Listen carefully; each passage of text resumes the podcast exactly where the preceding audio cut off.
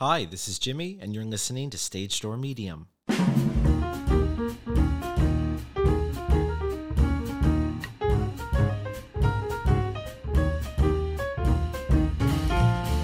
You're listening to Season 1, Episode 3, Are You a Believer? With the star of the upcoming revival of 1776, Allison K. Daniel.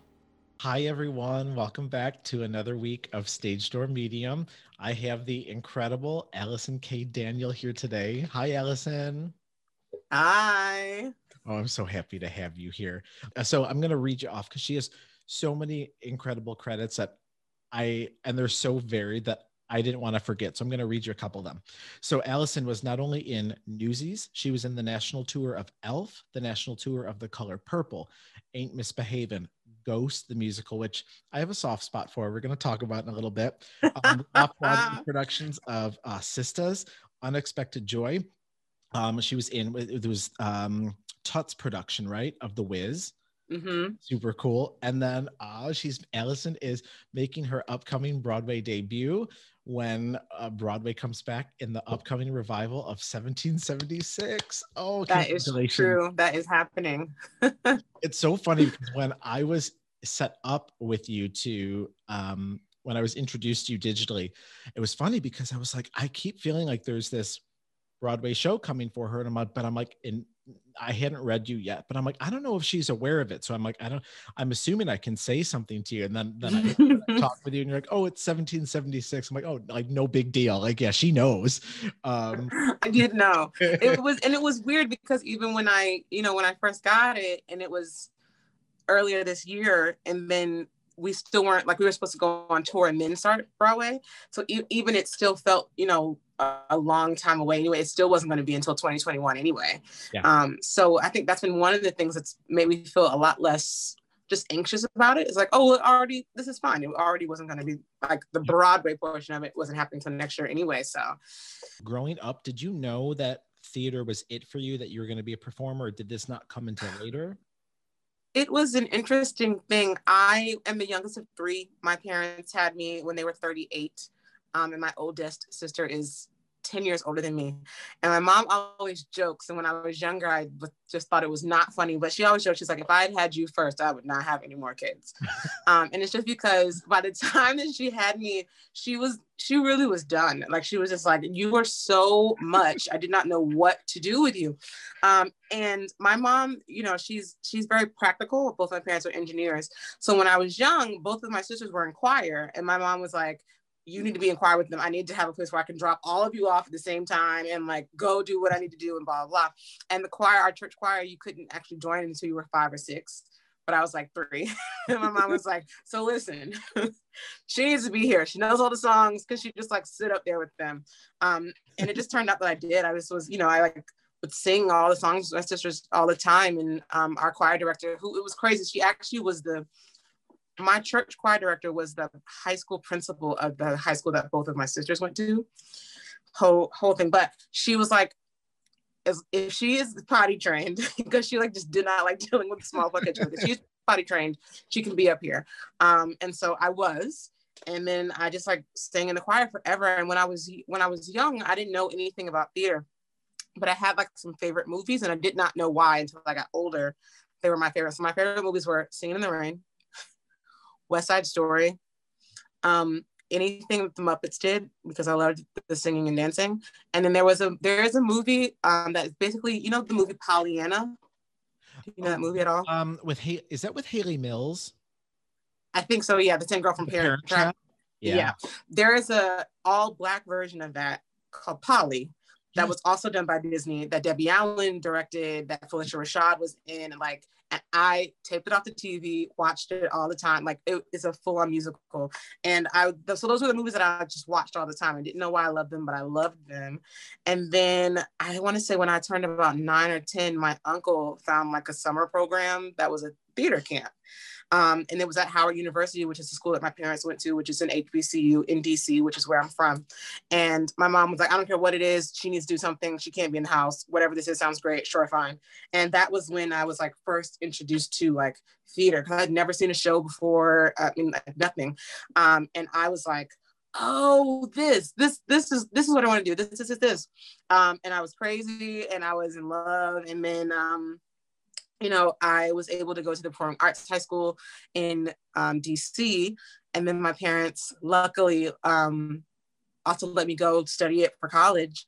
And that was it. But it was, I have to thank my uncle all the time because I probably would not have known about it for so long.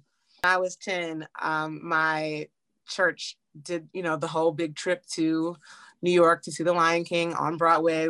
This is when it was still at the Amsterdam. We had seats in the balcony. And I was 100% sat behind a pole. So excited, leaning on my mom, because I could see her on the pole. And I started crying as soon as the first giraffe walked on the stage. I was in tears. I was just I couldn't breathe. I was just this is the most beautiful thing I had ever seen. I was obsessed with it. I used to warm up when I was in high school to sing along to the Lion King soundtrack. I was just yeah.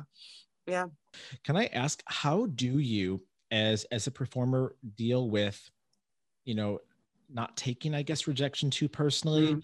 Well, the first thing that I will say is I am better about all of that now than I probably have ever been in my entire life. Because the truth of the matter is it's easy to stay positive or just, not have such a negative outlook when you're booking, that. It's so easy. And when I was younger, I went through a period where I, for whatever reason, probably just straight naive confidence, I booked all the time. I booked, I was going from one job to another job to another job. So it's easy then because you don't have any words, you don't know anything else. And then that kind of starts happening. I think every performer goes through a period where it just feels like you cannot get the next thing, whatever momentum that you had kind of dissipates. It just goes away, and you don't know why, and you spend so much time trying to figure out why the thing isn't happening. And unfortunately, a lot of times you get stuck in the why isn't it, instead of just being instead of accepting it. And I was stuck there for a while. For a few years. Not that I wasn't working, I was. I've been lucky enough to always consistently enough work, and it's hard not to compare yourself to other people.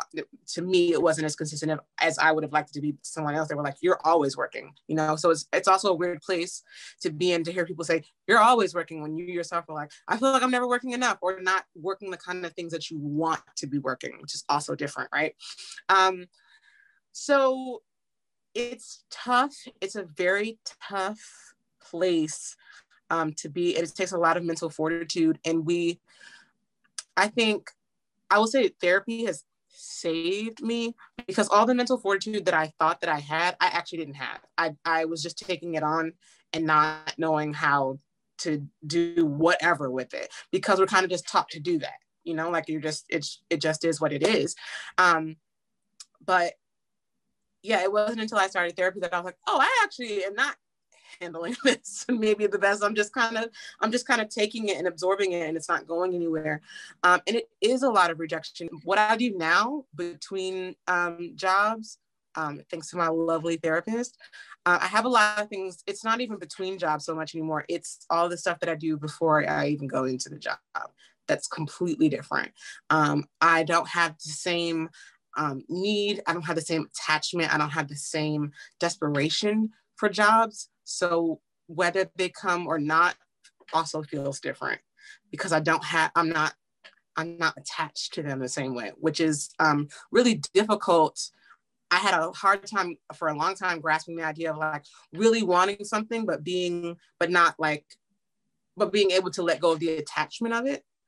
And I was not good at that for a really long time. I was like, I don't understand how you can want this thing, but then be like, I'm good if it doesn't happen, but how can you really put yourself in it if you don't want? I was like, that doesn't make any sense to me. My therapist and I fight a lot, but I was just like, now that I understand it more, and I will say there are still some times where I kind of feel at it, and I have to, kind of let the thing go again and, build it back up. But I'm so much better at it now. And that's really what's helped, is just, I enter everything differently. Do you find that a lot of people struggle with the idea of until they make it there? Yes. Yeah. Yes. I will say I'm one of those people. was, all of that. And I will say it's a big thing in the industry. The industry is set up to make you believe that if you're not on Broadway, then you haven't made it, whatever that means. It's also one of the things I really wish when I was in school, and I went to Penn State, good program, all those kinds of things. I learned a lot there. But one of the things that I really wish they had focused more on is all of the opportunities outside of Broadway. Broadway is so small in comparison to all of the theater work, film work that can happen. And if you think about New York and you think about how many Broadway theaters there are, like 40 or whatever, however many there are, right? Not 100. Yeah. Even if there were 100 and each show had X, Y, and Z amount of people in it, 1,000 people, there's only less than 1,000 people who are on Broadway at any one given time, right? There's a million actors in New York. So the market is so saturated. There's just no, it's an unachievable goal that we don't talk about. Not everyone is going to be on Broadway. It just, the numbers don't exist for it to be a possibility. Yeah. So the fact that we are like, the only way that you can make it is if you're on Broadway, but we're you know, all these people are paying for degrees and paying for all this training. You're saying you can be an actor, but the only way that you're a real actor is if you're on Broadway, but Broadway only, you know, can support 1,000 people working at a time. Is we have to do better about that, in my opinion. I'm like, it's a false sense of hope for so many people in so many ways. I do a lot of master classes and stuff now with kids, and I try my best, because kids are my soft spot, not to discourage you. I'm like, if you want to get to Broadway, it's absolutely possible, it's attainable, it's for you, and then it'll work out. But just know that there are a million other things that you can do and still feel the same, you know, the same amount of joy, the same amount of love, the same amount of whatever explosive positive energy, you know, for those things. It doesn't have to be Broadway, but yeah, there definitely is like this end all be all. And I think that happens, you know, as I talk to like my sisters and my other friends who aren't in theater at all, it actually happens in every career. There's always like a, you know, if you're a doctor, it's good if you if you work in a hospital, but you want to get your own practice, or you like all the things, there's always like something else that you could do. And I guess it's always nice to kind of like have a goal, but again, here's the therapy coming. If you have this goal that you're always reaching for, then what do you do once you attain it, right? And then you're at this goal, and then I feel like that's also something that no one talks about, is like, we all have this goal of Broadway, and I would love to talk to people who've kind of been on Broadway for a while, and then you get there, and it's like, okay, well, now what do I do? So you kind of always have to be okay with like, oh, this was a great place to be. Where else can I go? When you're preparing for a character, and I guess even during the active process, what do you do to like channel a character and get in touch with them better? It kind of changes all the time. Just depending, there are some characters that I connect with immediately, and I'm like, okay, I think I get this person. And so I, you know, those kind of have an easier time. There are some characters where I'm like, who do I know that reminds me of this person? And that's usually where I'm like, okay, this character seems to me to be like my aunt. So then I'll play my aunt. You know what I mean? Because I have a hard time. For me, I'm always looking for things that connect me to a character, because I don't really want to. To me, I feel like if the character doesn't have some of you in them, then it's never quite right. It never feels real. So I am always like, how am I connected to this character? And if I can imagine someone that I know, that helps me, because I'm like, okay, well, I know that I'm connected to that person anyway. So that, you know, so I never want to feel like I'm putting on a character. I'm like, okay, I'm going to be my aunt. Yeah. I know this person. Like that helps me. Like, be like, okay, I know this person. I get it, you know, all those kinds of things. The easiest and most difficult one was when I played the lion in The Wiz, because I don't know any lions, obviously. So it's just like, well, what do you do? You're playing a lion. But it was so crazy when it happened. It's a role that I've always wanted to play, and I've never talked about it because it's usually a male role. And I just always wanted to play it. And I was in auditions for it. I just have always loved the lion. I think that he has, that role has like the best songs, and I think that it's funny, and like that's just so me. Like I always want to play like that. That's like what I want to do. It's so interesting. It's just so interesting. And when I was a child in the same summer program, we did The Wiz, and I was Eveline in The Wiz, obviously. I was a big witch. And so when I was initially going in for this, I went in for Eveline, and I got called back for something. I got called back for maybe Eveline and the Lion. And I was like, wait, do they want me to do both? What is happening right now? Because I was just so confused by that. And then my agent was like, no, like they want to see you for this and for this. And I was like, oh, okay. And immediately I was like, I really want this Lion. Like I almost didn't even go over the sides for the other part, because I was like, I don't want to do that anyway. I kind of like Lion or bust was where I was. But once I got it, and just realized, well, first of all, it's always people playing it, so you don't have to worry about being a lion. But it was so me. I was so connected to that character. I was like, this is me. I'd be scared. I'd be running around. I am goofy. And my director, Robert O'Hara, who is amazing, he directed Slave Play. I think that was the last show that he had on Broadway. He let me do anything. He was like, whatever you want. He was like, your instincts are great, like whatever you want to do. I was like literally running through the audience in Tuts in Houston, like just being a lion. I have never had such like a great experience with a character. That was like the most fun. You brought up such a great point about tapping into people that you know, because as a medium, it's funny, I wasn't expecting to find that parallel there. But here's what's crazy. People will ask me all the time, do you hear what they sound like? And it's interesting. The best way I can describe it is yes and no.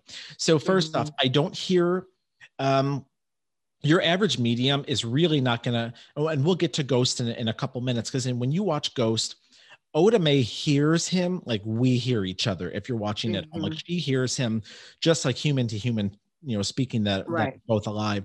I don't. So clairaudient, or the ability, clear hearing, for me, the way it works is, and I always use this example at when I try to tell people, I would, if you're watching at home, I might say, ready, close your eyes. Can you hear James Earl Jones's voice? Almost 100% of you, unless like you live under a rock, are going to say, yep, I can hear it. You know, it's this beautiful, deep, distinguished voice, you know, or so what happens with me is it feels like a thought that's being popped in there, but I can hear the tone of the voice.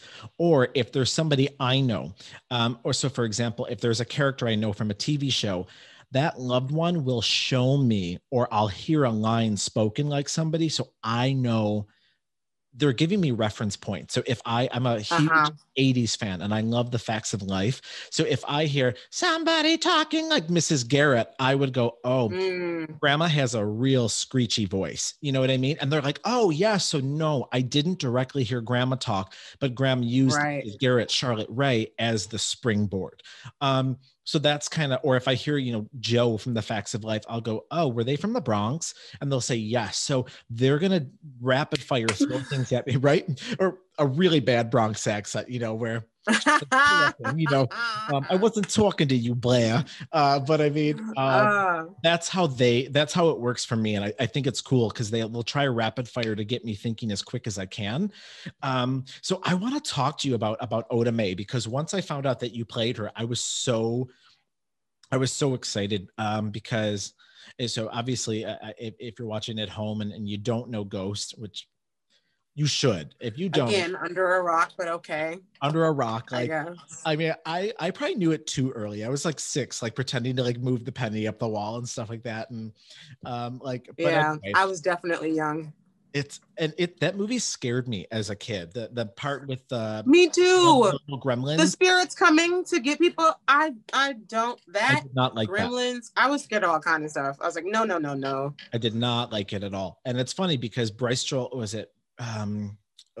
Reuben, the screenplay writer who also wrote the musical, they adapted it a little bit. He believed, I mean, what was neat is that he believed the way the film is presented, those were all his beliefs on the afterlife. And I guess when you were starting to play a medium, And it's interesting too, because you also have to be faithful to the script where Oda Mae is not legit. You know what I mean? Until she is all of a sudden.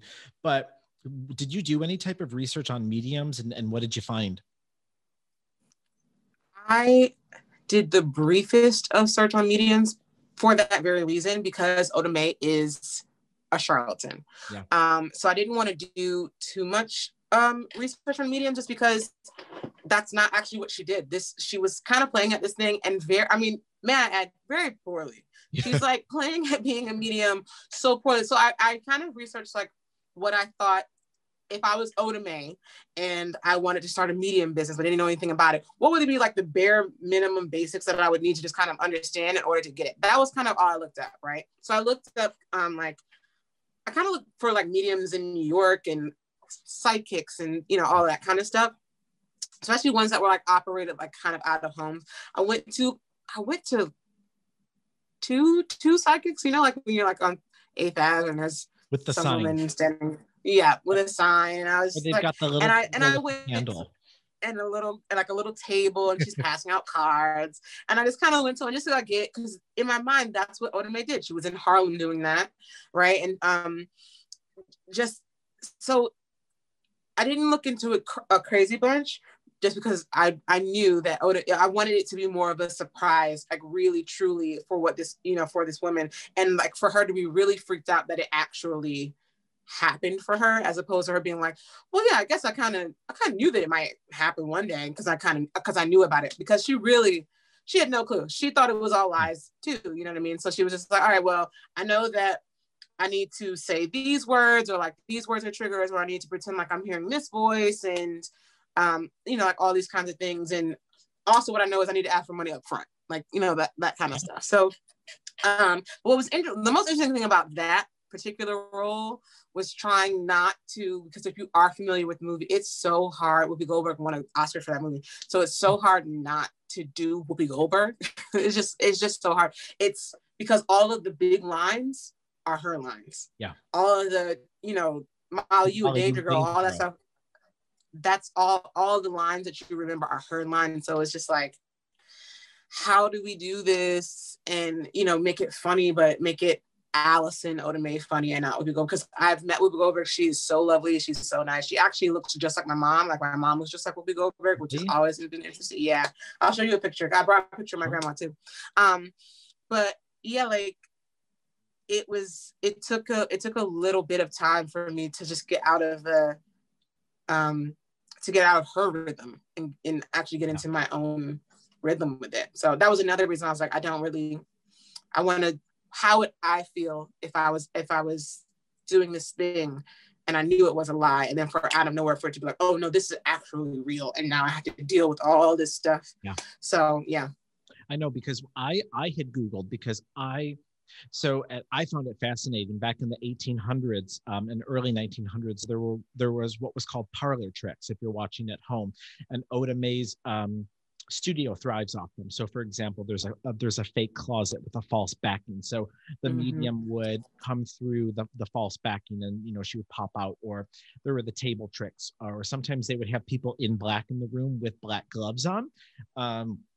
And it's funny when you see some of these new shows like Harry Potter and the Cursed Child on Broadway, and even Matilda, a lot of the illusion that's being done is through the old parlor tricks that mediums do. Ectoplasm, and they had things already in their mouth that they would spit up. And there was just one that I learned about where they had kids that would go in the walls, and then they would have apples on strings. And so when they would do like the alphabet, where they would try to they would go through each letter of the alphabet, and then when the noise would happen, it was like the spirit signifying each letter. Kids would run in the walls, and hit the walls with apples. So I know it's so funny that I feel like that mentality still kind of pervades some people's thoughts when they think of mediums. And then you've got me, and I just have like nothing in front of me. You know what I mean? Like I'm just like, oh, okay. Like there's no showmanship, obviously. Right. And I'm like not even with you in the room. So like, even if you did have stuff there, I'd still be like, well, now I'm just looking at Yeah. Jimmy, and he's having a bunch of stuff happening there, but I'm completely detached from, I don't know what's going on with him. Well, he fun story crazy over there. So at our house, I laugh about this story to this day. Everything on our house is automated. So we have all the smart lights and all the Philips Hue and whatnot. And it broke my heart like years ago. And I had to clarify. So I have a client come in, and you know, this is when I was doing readings out of the home office, and I sit her down and I'm like, I've got your grandma here. And I'm like, I've got this name. And she's like, oh yeah, that's my mom's mom. And I'm like giving her specific pieces of information. However, you can set up your home automation. So at certain times of the day, you can change the light. So if it's 7 p.m., yeah, you want it to run, like be a more relaxing tone. So 7 p.m. hits right as I bring forward the grandmother, and the lights change. And so this woman's like, Grandma, is that you? And I'm like, no, I'm like, that's not Grandma. I'm like, I'm like, Grandma's here, but I'm like, sorry.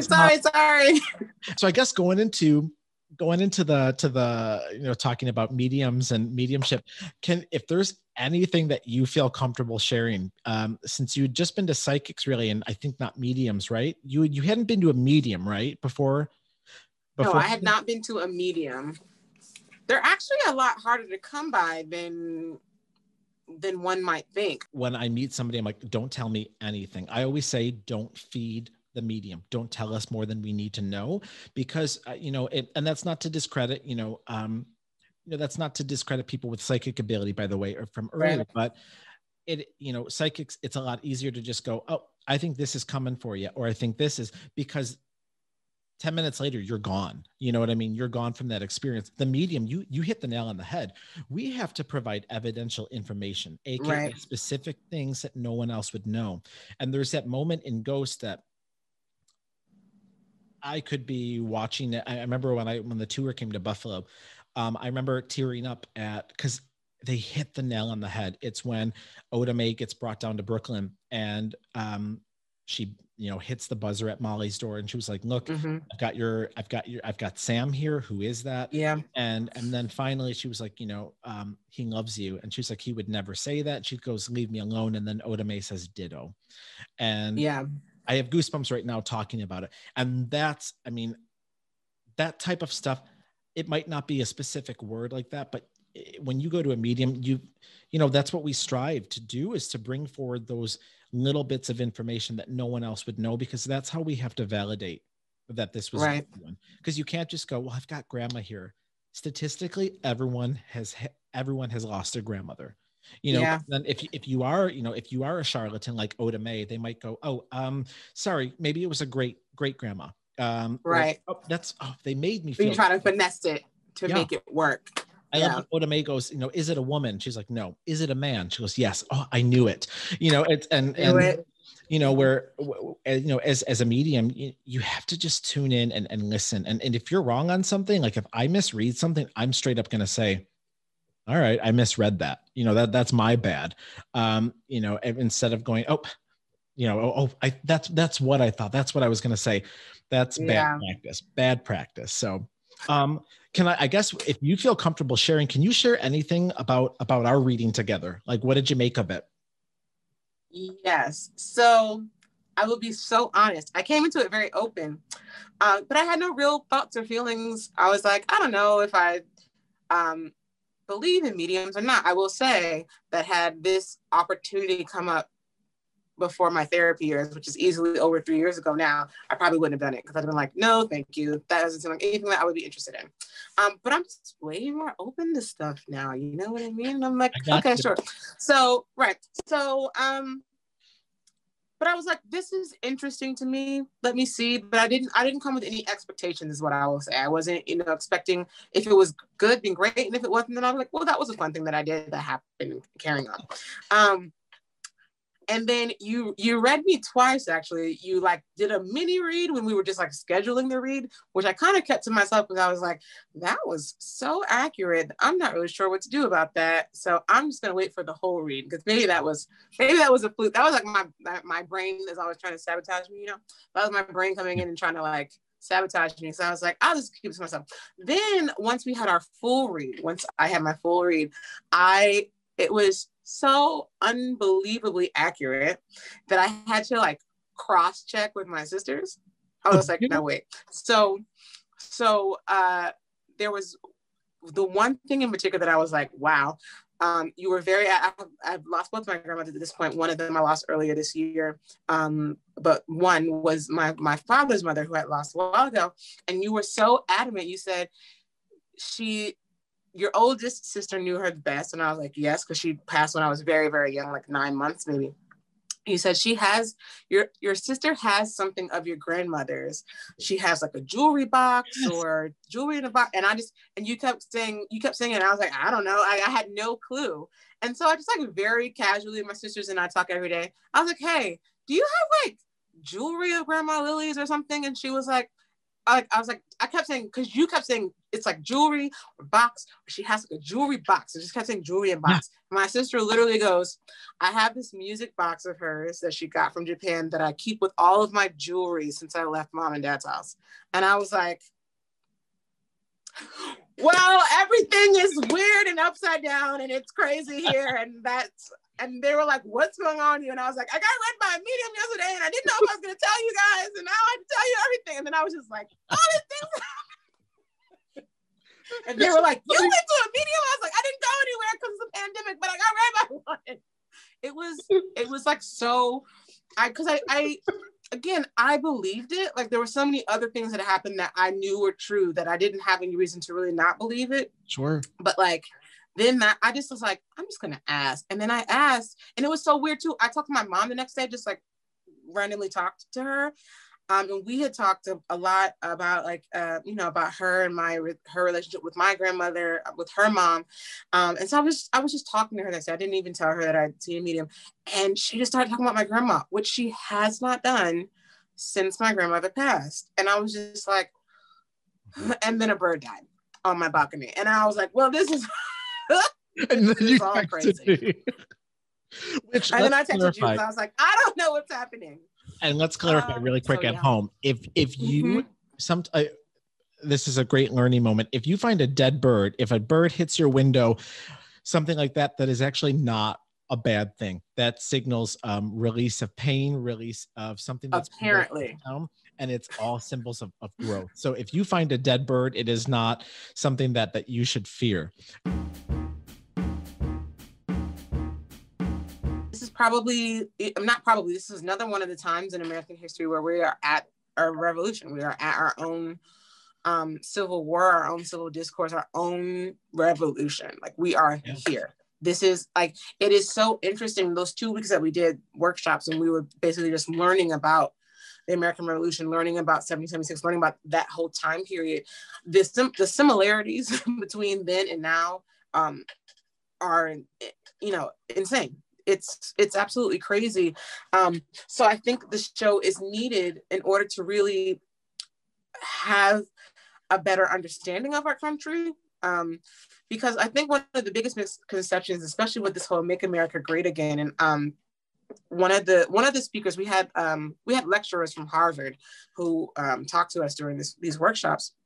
And one of the things that he like was kind of beating into us was this idea that the country never ever really was truly great. It was an idea, but it never really was. So it's, whenever people are saying we're trying to get back to this greatness, it's like, it never existed. We never actually created it. This country was founded with men who were young, with a few of them being on the older side, who fought with each other all the time, who, disagreed about everything, who, and they did not make a perfect document. The Declaration of Independence, the Constitution, these are not perfect documents. These are all ideas, and they never were perfect. So the idea of, of us trying to get back to something that never was, something that we should have, like held on to so tightly anyway, is insanity. And it's why our country has not worked yet. Because we keep saying, oh, well, if we could just be more like the founding fathers, like they were terrible. They slept with each other's wives and sued each other all the time. And they were awful. They were awful, awful, awful. I mean, like there were some redeeming qualities about them, and everyone wants to bring up, well, Thomas Jefferson this, and somebody released their slaves, and blah. I'm like, Thomas Jefferson didn't have slaves the whole time he was Thomas Jefferson. Like if we want to talk about like the pain of a person, like was he struggling as a human? I'm sure that he was, but he also did let this terrible thing go on for a very, very long time. I'm not saying like these people allowed these things to happen. This was not just because they did this one semi-great thing, if you know, however you want to say it, does not make them perfect. And we should not treat them as such. We should learn from the mistakes that they made and then correct them and move our country forward into the way that maybe they were thinking somewhere in their brains, even though they never really fleshed it all the way out, that this country could be. So we actually had a lot of talks about why it's important for this show to happen now, and why it's important for it to be told this way and not, you know, because 1776 is about a bunch of middle-aged white men making rules. There are, that is not what this cast is. It's not going to be told from that perspective. Our director is not that, and almost no one on our team really is that. So it's just, the idea that has been presented to us is like taking this story and trying to kind of turn it on its axis and present it from a different angle so that people have a better understanding of what it is. Because if you keep hearing this, representation matters, because you keep hearing the same story from the same perspective all the time, then eventually that, whether it's true or not, is what becomes true, right? So how then do you correct that? That's really one of the biggest issues with America, right? Is that all the stories get told from the same perspective all the time, whether they're true or not. And most of the time, they just aren't true. There's a whole other thing that happened to this whole other set of people who remember it completely differently. You know what I'm saying? It's just trying to get it set, but it's just one of those things where it's like, it's so important, especially because people still even now try their best to like get you to not hear these other sides and to not understand that. It's like, no, that's not really true. Like even now, it's just like, yeah, I think it's why it's important for it now, so that people can see like, oh, this thing that we keep trying to get back to, it just like never actually existed. So that if we can see that, know it, and accept it, then we can actually start moving toward the thing that we want. That's what the issue is, right? It's like everyone would have to accept it and then do the thing, because right now we keep going, well, but what about, but what if, but what? It's like, no, that thing never happened. We all collectively have to accept it so that we can now move forward and make this country that we're actually, you know, trying to make. And now it's time for some last minute questions. If you had to be a ghost and you were stuck in a theater for all of eternity and you could only see one show over and over and over, what show would it be? Gypsy. Okay, we got to keep a tally now, because that was my choice, and that was already Jenny DeNoia and Haley Pachoon. So this is like three out of Gypsy, a good production of Gypsy, not like a bad one with like. No, it's got to be like a high school version. Any character that you've played in the past that you think would benefit most from seeing a medium? Any character that I played in the past that I think would... This one always... Any character in The Color Purple would benefit from seeing a medium. Yes. Any of them. Agreed. Yeah. Performer that you met backstage that has left you starstruck for a couple moments, you're like, whoa. There's a bunch of people. I freaked out when I met John Tartaglia at the Muni, and then was in the show with him when I did, what was that? Oh, Seussical. And he played the Cat in the Hat. He was so good, just unbelievably funny. I freaked out when I met Julia Murney. I freaked out when I met Norm Lewis. I freak out a lot. There's a lot of people that I'm like, and I'm a weird freak outer, because I don't want them to know that I'm freaking out, so I'll just like stand and stare at them and like pretend, so I don't want to be like that person. I'm just like, I'm just gonna wait till you're not busy, and then I'm gonna come back, I love you, and then I'm gonna walk away. I gotta thank you so much for coming on. This was such a joy to have you. I'm gonna put your handle up there, because not only are you this incredible performer, you also knit, right? You have hats. I do. I have my own crochet and knitting page on the socials as well. And I saw my cousin actually runs a store called Couture Du Jour on 44th and 9th. And some of my things are being sold there, but I also have a page up, an Etsy page. So I sell things there, and it's the winter time. So there we go. And then when Broadway is back, get your butt over to New York and see her in 1776. It's going to be great. So I thank you again. And when I'm back in New York, we're getting coffee. We'll get Alex. We'll all meet up and we can talk some more. Yay. That'd be lovely. Thank you again. I'll talk to you soon. Thank you. Bye-bye. Hi, everyone. I want to thank you so much for tuning into this week's episode. I hope you enjoyed. If you want to learn more about Stage Door Medium, please feel free to give me a follow at Stage Door Medium on Instagram, stagedoormedium.com, and on YouTube, Stage Door Medium as well. I hope you're well, and we'll see you soon.